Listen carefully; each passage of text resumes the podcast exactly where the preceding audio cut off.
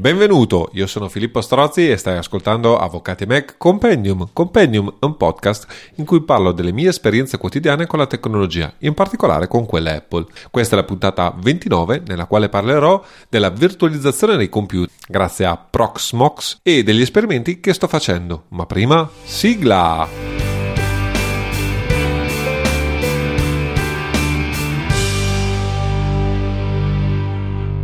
Oggi nessuna comunicazione di servizio perché di fatto sto registrando questa puntata direttamente dopo aver registrato la precedente puntata. Quindi siamo a marzo 2022, ma voi teoricamente ascolterete questa puntata ad aprile 2022. Quindi non ho grosse novità da raccontarvi rispetto alla puntata precedente. Veniamo invece all'argomento eh, della eh, puntata, che sono i miei esperimenti con Proxmo, che ogni volta dico sbagliato, quindi vediamo quante volte in questa registrazione riuscirò a dirlo sbagliato. Quindi che cos'è Proxmox? Allora, di fatto Proxmox è eh, una macchina, un server Linux, sotto, eh, sotto il cofano ha una distribuzione eh, Debian che peraltro è distribu- una delle distribuzioni più eh, eh, vecchie, tra virgolette, di, eh, di, Linux e che conosco abbastanza bene perché util- la utilizzo eh, in varie soluzioni tra i Raspberry Pi e varie macchine virtuali che appunto utilizzo per la gestione ehm, del mio ufficio e, no- e di casa. Ma eh, esattamente cos'è un virtualizzatore di computer? In estrema sintesi è possibile eh, virtualizzare appunto un sistema operativo, a dire la verità, facendo in questa maniera, cioè dando, utilizzando determinati programmi che vi permettono in pratica di attribuire risorse hardware di un computer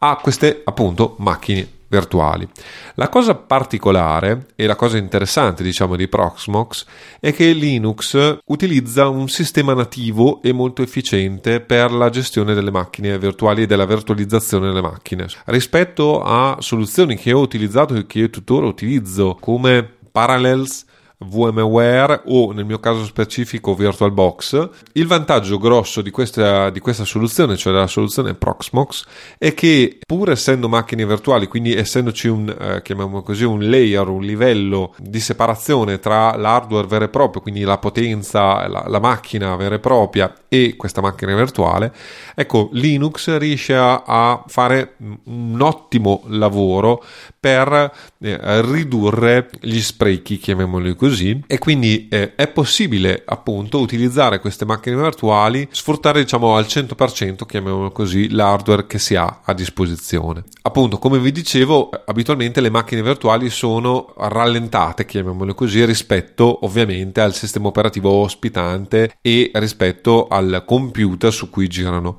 Proxmox, diciamo, riesce in parte a um, ovviare a questi problemi e de- devo dire la verità dalla mia esperienza personale e vi spiegherò anche qual è e perché faccio queste considerazioni. Devo dire la verità i risultati sono stati notevoli. L'altra cosa particolare cioè, la particolarità di Proxmox è che eh, nella sostanza sotto appunto sotto il cofano appunto ha una distribuzione Debian e ha Linux eh, come sistema operativo. Ma sopra questa distribuzione c'è un'interfaccia web per gestire le macchine virtuali. Quindi la comodità ulteriore è che queste macchine virtuali possono essere gestite appunto da ovunque, chiamiamolo così, e attraverso un semplice browser, per cui posso eh, installare, eh, far partire, accedere a queste macchine virtuali direttamente dal browser. Addirittura, lo vedremo dopo, le singole macchine se hanno un'interfaccia grafica ma anche se non ce l'hanno, se, quindi si può accedere alla riga di comando come con interfaccia grafica direttamente in una finestra del browser. Quindi comodissimo da gestire. Diciamo che ho fatto, eh, ho fatto anche gestioni attraverso l'iPad e effettivamente avere un'interfaccia web per la gestione permette di fare tante piccole cose che altrimenti richiederebbero eh, attività un pelo più complesse e una configurazione anche eh, più complessa. Poi ovviamente eh, come tutte queste soluzioni è richiesta comunque una certa esperienza eh, sia ovviamente nel mondo Linux quindi di configurazione Linux sia eh, comunque di gestione di eh, questi sistemi che non sono ovviamente eh, semplicissimi anche se poi una volta che si imparano due o tre cose funzionano molto bene e non richiedono poi conoscenze elevatissime se non per configurazioni molto particolari. Perché quindi eh, creare un server eh, Proxmox? Diciamo che ci sono vari, varie ragioni. Innanzitutto costa poco, quantomeno rispetto a Mac, nel senso che l'hardware che si può utilizzare è quello di un normale PC e quindi eh, rispetto ai costi, diciamo, abitualmente eh, di un Mac, scendono molto. Adesso non l'ho ancora fatto, quindi non garantisco, però si possono spendere intorno ai 1000-1500 euro per avere un server, diciamo, eh, che riesca a gestire svariate macchine virtuali, che possa avere intorno ai 64 GB eh, di eh, RAM, quindi possa distribuire poi sulle varie macchine virtuali veramente una grossa quantità di RAM, avere un 6-8 eh, core e quindi eh, 12 16 eh, thread eh, da attribuire in parte a, alle varie macchine, per cui insomma si riesce a fare qualcosa di eh, veramente performante da un certo punto di vista eh, senza spendere una follia. Discorso a parte invece va per la scheda grafica che eh, sono mh, mm, decisamente costose e che eh, comunque vanno eh, dedicate alle singole mh, macchine eventualmente eh, per fare il cosiddetto pass through, cioè il passaggio attraverso, per cui per dare eh, eh, la scheda grafica e quindi la potenza di calcolo della singola scheda grafica a una macchina virtuale. Ma è una parentesi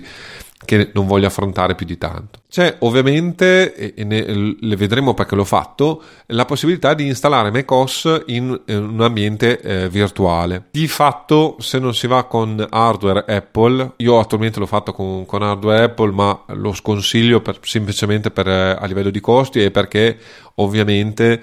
ad oggi i nuovi chip M1 sono chip ARM e quindi eh, Proxmox non credo sia eh, installabile sul, sui chip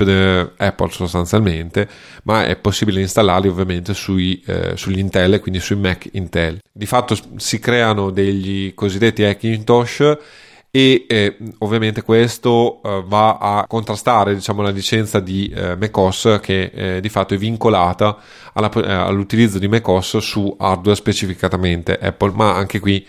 non, ha, eh, non, apro la parentesi. Attualmente posso dire con tranquillità che ho fatto tutto su un iMac del 2011 e quindi che non ho violato nessun tipo di legge. Più avanti valuterò cosa fare. L'altra cosa interessante per tutto quello che non riguarda ovviamente il sistema operativo di Apple è la possibilità di eh, aggiornare l'hardware di questo sistema e quindi avere questo piccolo server o anche grande server che però permette appunto di espandibilità. Quindi posso aggiungere dalla RAM quindi posso partire casomai con, 10, eh, con 8 o 16 GB di RAM per arrivare anche a delle dimensioni molto maggiori. O posso per esempio cambiare il processore che eh, gestisce le macchine virtuali senza tra virgolette, nessun tipo di problema, quindi è molto più flessibile come strumento e può durare anche nel tempo. Ovviamente avere più sistemi operativi contemporanei, quindi eh, avere per esempio Windows, eh, Linux, varie distribuzioni di Linux per vari scopi differenti,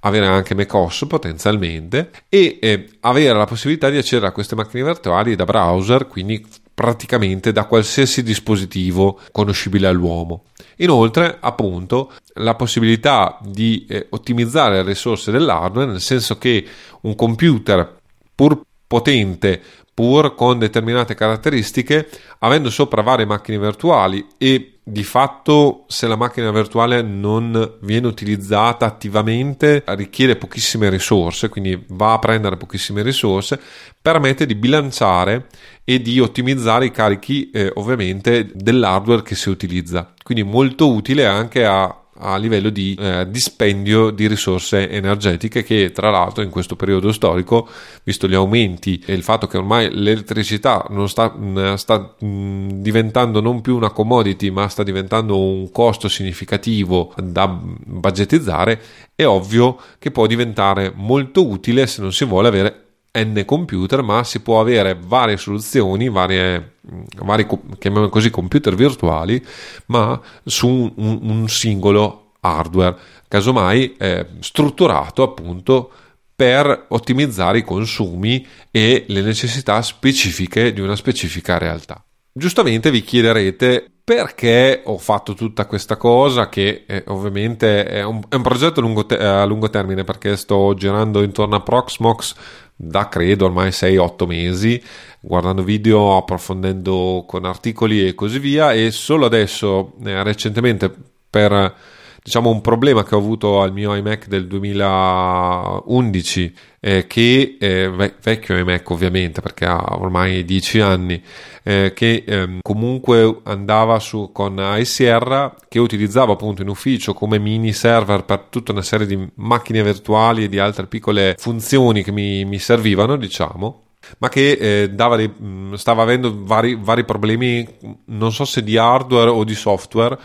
eh, nella sostanza comunque eh, avevo notato come eh, macOS avesse dei problemi e ragionando che non era possibile fare altrimenti, diciamo, ho deciso eh, di testare appunto finalmente Proxmox su un, una macchina virtuale. E L'iMac in, nel caso specifico è, ha un, uh, un processore i5 ovviamente non di ultima generazione, ma con 4 core e 16 eh, GB di RAM con eh, un SSD non mi ricordo più eh, di, che dimensioni, ma intorno ai 500 GB penso. Di fatto era il mio primissimo iMac eh, dello studio che una volta che ho eh, di fatto dismesso eh, e sostituito,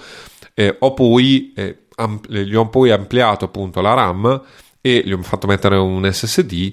e di fatto tenuto come mini server diciamo e eh, come macchina per fare esperimenti. Come vi dicevo appunto l'ho sperimentato su hardware Apple. Ovviamente essendo una macchina di 10 anni fa è poco performante ma devo dire la verità mi ha lasciato stupito perché come vi racconterò nel proseguio sono riuscito a fare cose che non avrei pensato di poter fare con questa macchina. Che cosa quindi eh, ho sperimentato e quali sono i miei progetti, chiamiamoli così, per il futuro, per questa eh, soluzione che devo dire la verità mi ha lasciato positivamente eh, colpito eh, e proprio per questo motivo poi ve ne parlo. Nella sostanza ho varie, mm, chiamiamole così, appliance, cioè varie cose che voglio avere e per semplificarmi la vita voglio avere virtualizzate. In particolare eh, lo avevo già fatto per l'ufficio appunto, mentre in casa ho un Raspberry Pi, un 3B credo, eh, quindi eh, molto piccolino e molto, eh, molto semplice, che mi gestisce sia Pyhole sia la VPN con WireGuard, di cui vi ho parlato nelle, negli episodi precedenti, ho deciso di avere appunto uh, questa soluzione. Eh, già, già l'iMac mi faceva questa soluzione con una macchina virtuale in ufficio. Il discorso è che eh, ovviamente in ufficio mm, mi servono anche, volevo sperimentare con varie cose e soprattutto in ufficio ho tutta una serie di eh, hardware vecchio, tra virgolette, a rischio rottura sostanzialmente e comunque con la vita, chiamiamola così, più o meno eh, segnata, eh, che eh, vorrei virtualizzare. In particolare, il ragionamento che sto facendo adesso, dopo che ho fatto qualche esperimento, è quello di eh, virtualizzare il mio server eh, e, e, i miei due server Mac Mini che eh, fanno girare, che gestiscono da una parte la rete e dall'altra il gestionale che ho dismesso, ma che vorrei mantenere come, come appunto strumento storico, chiamiamolo così. L'unico problema di questa vicenda è che ovviamente spostare eh, mm, il, il, tutto su un nuovo hardware mi, richie- mi richiederebbe un investimento di nuovo hardware che oggi per le necessità che ho, cioè diciamo di mantenimento non avrebbe nessun tipo di senso anche perché dovrei comprare un eh, Mac mini Intel eh, o probabilmente non, non, avrei la possibilità neanche di passarlo su un, un Mac mini M1 proprio perché sono tutti sistemi di molto, molti anni fa e molto antecedenti ai eh, processori ARM Apple. Quindi eh, comunque avrei una necessità eh, di eh, utilizzare hardware differente L'altra cosa eh, che eh, sto valutando è appunto quella di anche semplificarmi la vita amministrativa, chiamiamola così, eh, di tutto il sistema. Quindi, lato ufficio, per esempio, avere solo una macchina che va invece che vari eh, Mac che è vero abitualmente il Mac mini eh, ha un consumo medio basso, però eh, sono eh, Mac innanzitutto vecchi, quindi con maggiori consumi rispetto alle ultime macchine e in più comunque si assommano l'uno all'altro e soprattutto il server, chiamiamolo così, che gestisce la rete, quindi l'indirizzamento della rete, la stampante condivisa che peraltro non ha i driver per i sistemi operativi più recenti di Apple, ma funziona perfettamente eh, con il vecchio sistema operativo su cui eh, gira il server, che era appunto un vecchio Mac mini server dell'epoca. Diciamo che mi eh, renderebbe molto più semplice la vita eh, perché avrei tutto uno stesso posto e secondariamente, ma, ma, ma, non per importanza, eh, fare il backup di una macchina virtuale è molto più semplice e molto più eh, comodo eh, che eh, fare il backup di un, una macchina fisica. Giusto per darvi un'idea, per fare i backup che ogni tanto faccio, anche se progressivamente, appunto, siccome è tutta attività eh, che devo svolgere io, eh, faccio sempre più saltuariamente, devo spegnere il computer, farlo ripartire da un nuovo sistema operativo e poi da quel sistema operativo fare eh, il cosiddetto backup a freddo, cioè eh, eh copiare, quindi clonare la macchina su un, eh, un hard disk esterno per garantire diciamo, l'integrità di tutto il sistema e per garantire che domani se l'hard disk, cosa che mi è già successa peraltro, mi eh, saluta, eh, io abbia la possibilità di eh, far partire eh, questa macchina da un hard disk esterno o a, a sua volta sostituire l'hard disk interno e clonarlo. Il problema è che appunto tutta questa attività di manutenzione è un'attività dispendiosa eh, che oggi come oggi diciamo per delle macchine che sì, mi servono, ma non hanno futuro, chiamiamolo così, è, è un po' ingiustificata, ecco, insomma, quindi diciamo vorrei mantenere la struttura interna del, dell'ufficio perché poi non ci sono necessità nuove ulteriori e comunque non ho intenzione di investirci in questo periodo storico troppi soldi ma mi garantirebbe appunto una continuità e una semplicità di utilizzo. Per quanto riguarda poi la gestione che attualmente ho del mio ufficio come eh, proprio gestione interna mia, diciamo che eh, ho eh, dedicato in pratica eh, un iMac del 2014 come server, chiamiamolo così, interno, quindi eh, dove vengono salvati tutti i miei dati e che fa da ehm, macchina che è sempre accesa e che eh, mi permette attraverso la sincronizzazione tra il mio portatile e tra il mio fisso, quindi portatile a casa e fisso in ufficio, di avere tutti i dati replicati, salvati con Time Machine e così via. È ovvio che però, come potete capire, essendo un accumulatore diciamo di, di Mac,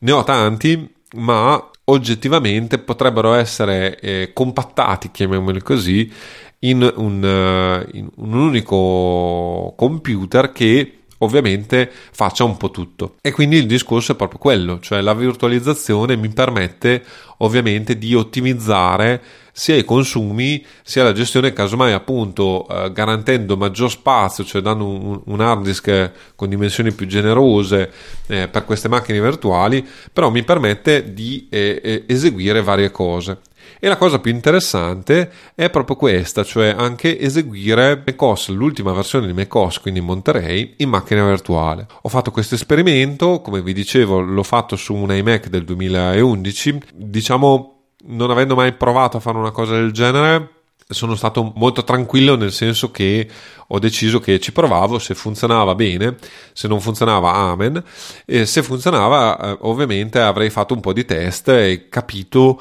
se poteva essere una cosa interessante o meno. E devo dire la verità che sono riuscito a farlo al secondo tentativo, quindi neanche senza troppa fatica e mm, secondo tentativo perché ho letto male le istruzioni che, eh, che, che ho seguito, quindi nulla di, di particolarmente complesso.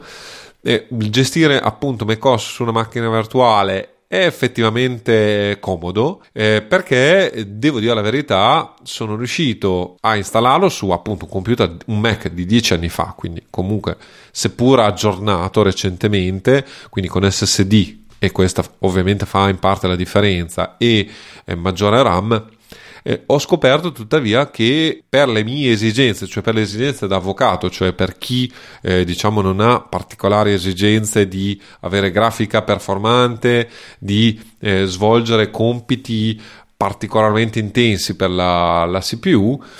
di, di, fatto per avere un, un server, eh, chiamiamolo così, eh, macOS che svolga attività base che per esempio lanci le, che utilizzi Easel per fare l'archiviazione, che mi salvi la roba eh, con Sync, eh, SyncThing, eh, che cifri l'hard disk della macchina virtuale, perché ho fatto anche la cifratura dell'hard disk attraverso Firewall. Tutto questo funziona, funziona con pochissima RAM perché Monterey nella sostanza funziona molto bene, cioè funziona molto bene, funziona eh, dignitosamente attraverso solo l'utilizzo di 4 GB di RAM. Per sicurezza ho eh,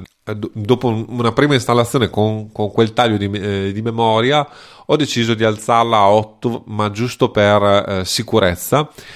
e eh, attualmente sta girando senza troppi problemi eh, facendo le due o tre cose eh, che voglio che faccia consumando pochissima eh, potenza di calcolo diciamo del, del sistema perché effettivamente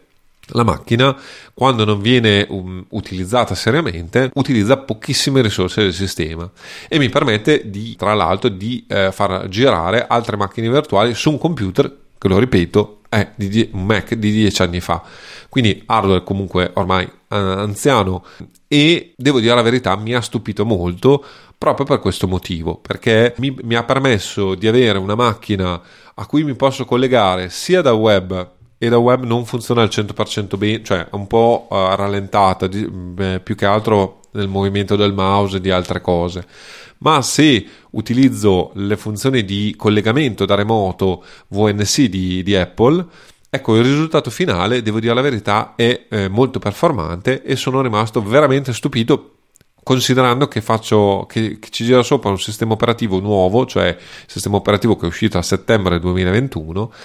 e eh, che eh, tutto funziona senza troppi problemi. Non ho eh, ancora approfondito tutte le cose perché non volevo andare a complicarmi troppo la vita, ma devo dire la verità, eh, sono rimasto veramente mh, mm, positivamente colpito eh, da questi primi esperimenti di macOS virtualizzato. Questo eh,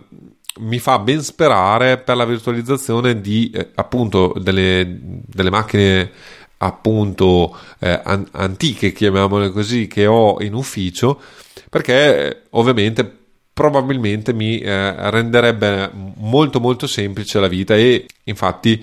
adesso nei prossimi weekend futuri conto di iniziare tutta una serie di esperimenti che eh, in caso di esito positivo casomai vi racconterò proprio per rendere per ottimizzare diciamo le risorse dell'ufficio e per eh, gestire in maniera più sensata tutta una serie di servizi che invece eh, voglio avere Altra cosa eh,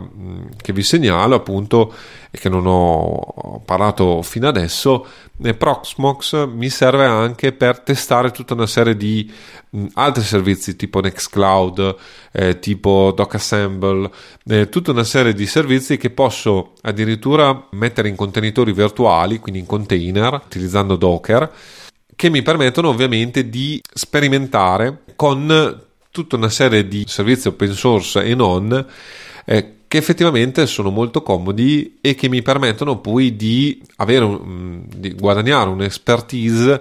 eh, per servizi a uso domestico, diciamo, o in alcuni casi anche per l'utilizzo professionale. Eh, per esempio, una delle cose che mi interesserebbe fare è eh, gestire in maniera più avanzata un'istanza di Nextcloud anche per l'ufficio. Attualmente ho questa istanza eh, Nextcloud che utilizzo diciamo esclusivamente per, per side project come appunto eh, A2 Podcast o eh, per eh, testare ehm, eh, tutta una serie di servizi che effettivamente però sono comodi e mi permettono di essere molto flessibile e di eh, ottenere risultati che altrimenti non potrei ottenere se non spendendo veramente molti soldi. Per cui, soprattutto in questo periodo di incertezza economica e eh, di necessità di gestire eh, sempre di più in digitale il mio ufficio, devo dire la verità che, questa,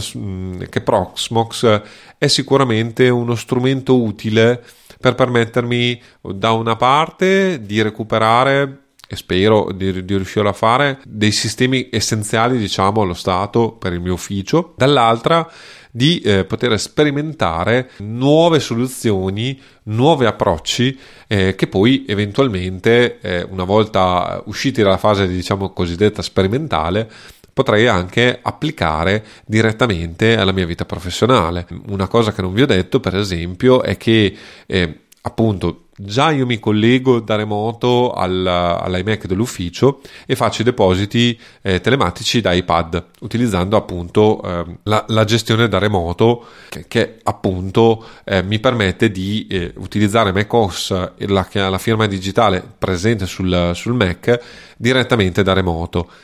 Invece, virtualizzando ovviamente il tutto, questa, il vantaggio grosso, diciamo, sarebbe proprio quello di poter avere una macchina sempre accesa che posso riavviare tranquillamente se c'è un problema anche da remoto perché a questo punto ho l'accesso web alla macchina virtuale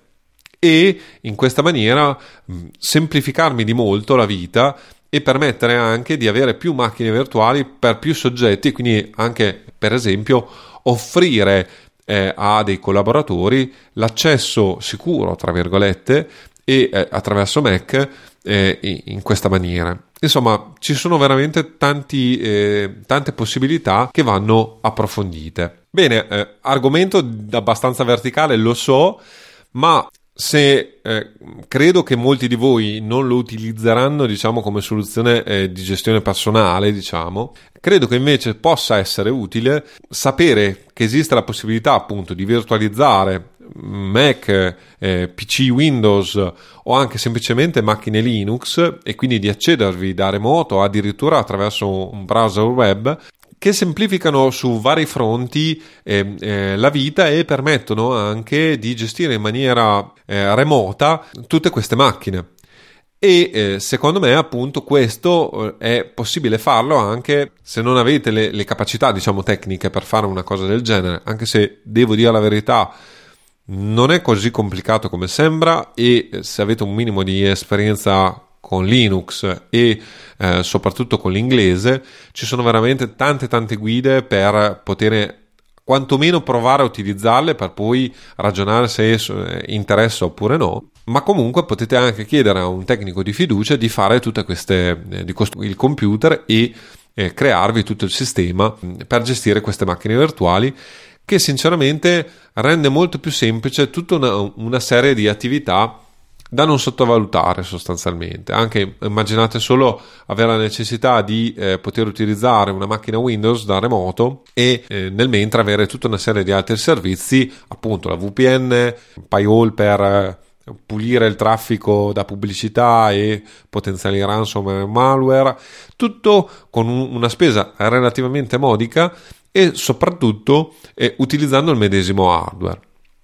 Secondo me, tra l'altro, la virtualizzazione dei computer è il futuro, è il futuro prossimo. Eh, lo dico soprattutto quando sarà possibile accedere a queste macchine virtuali con occhiali a, realtà aumentata. Credo infatti che eh, sia la prossima grande novità Apple, ehm, i famosi ehm, occhiali della Apple, tra virgolette, famosi poi non è vero perché è, ad oggi non esistono, ma ah, si vocifera della possibilità appunto che esistano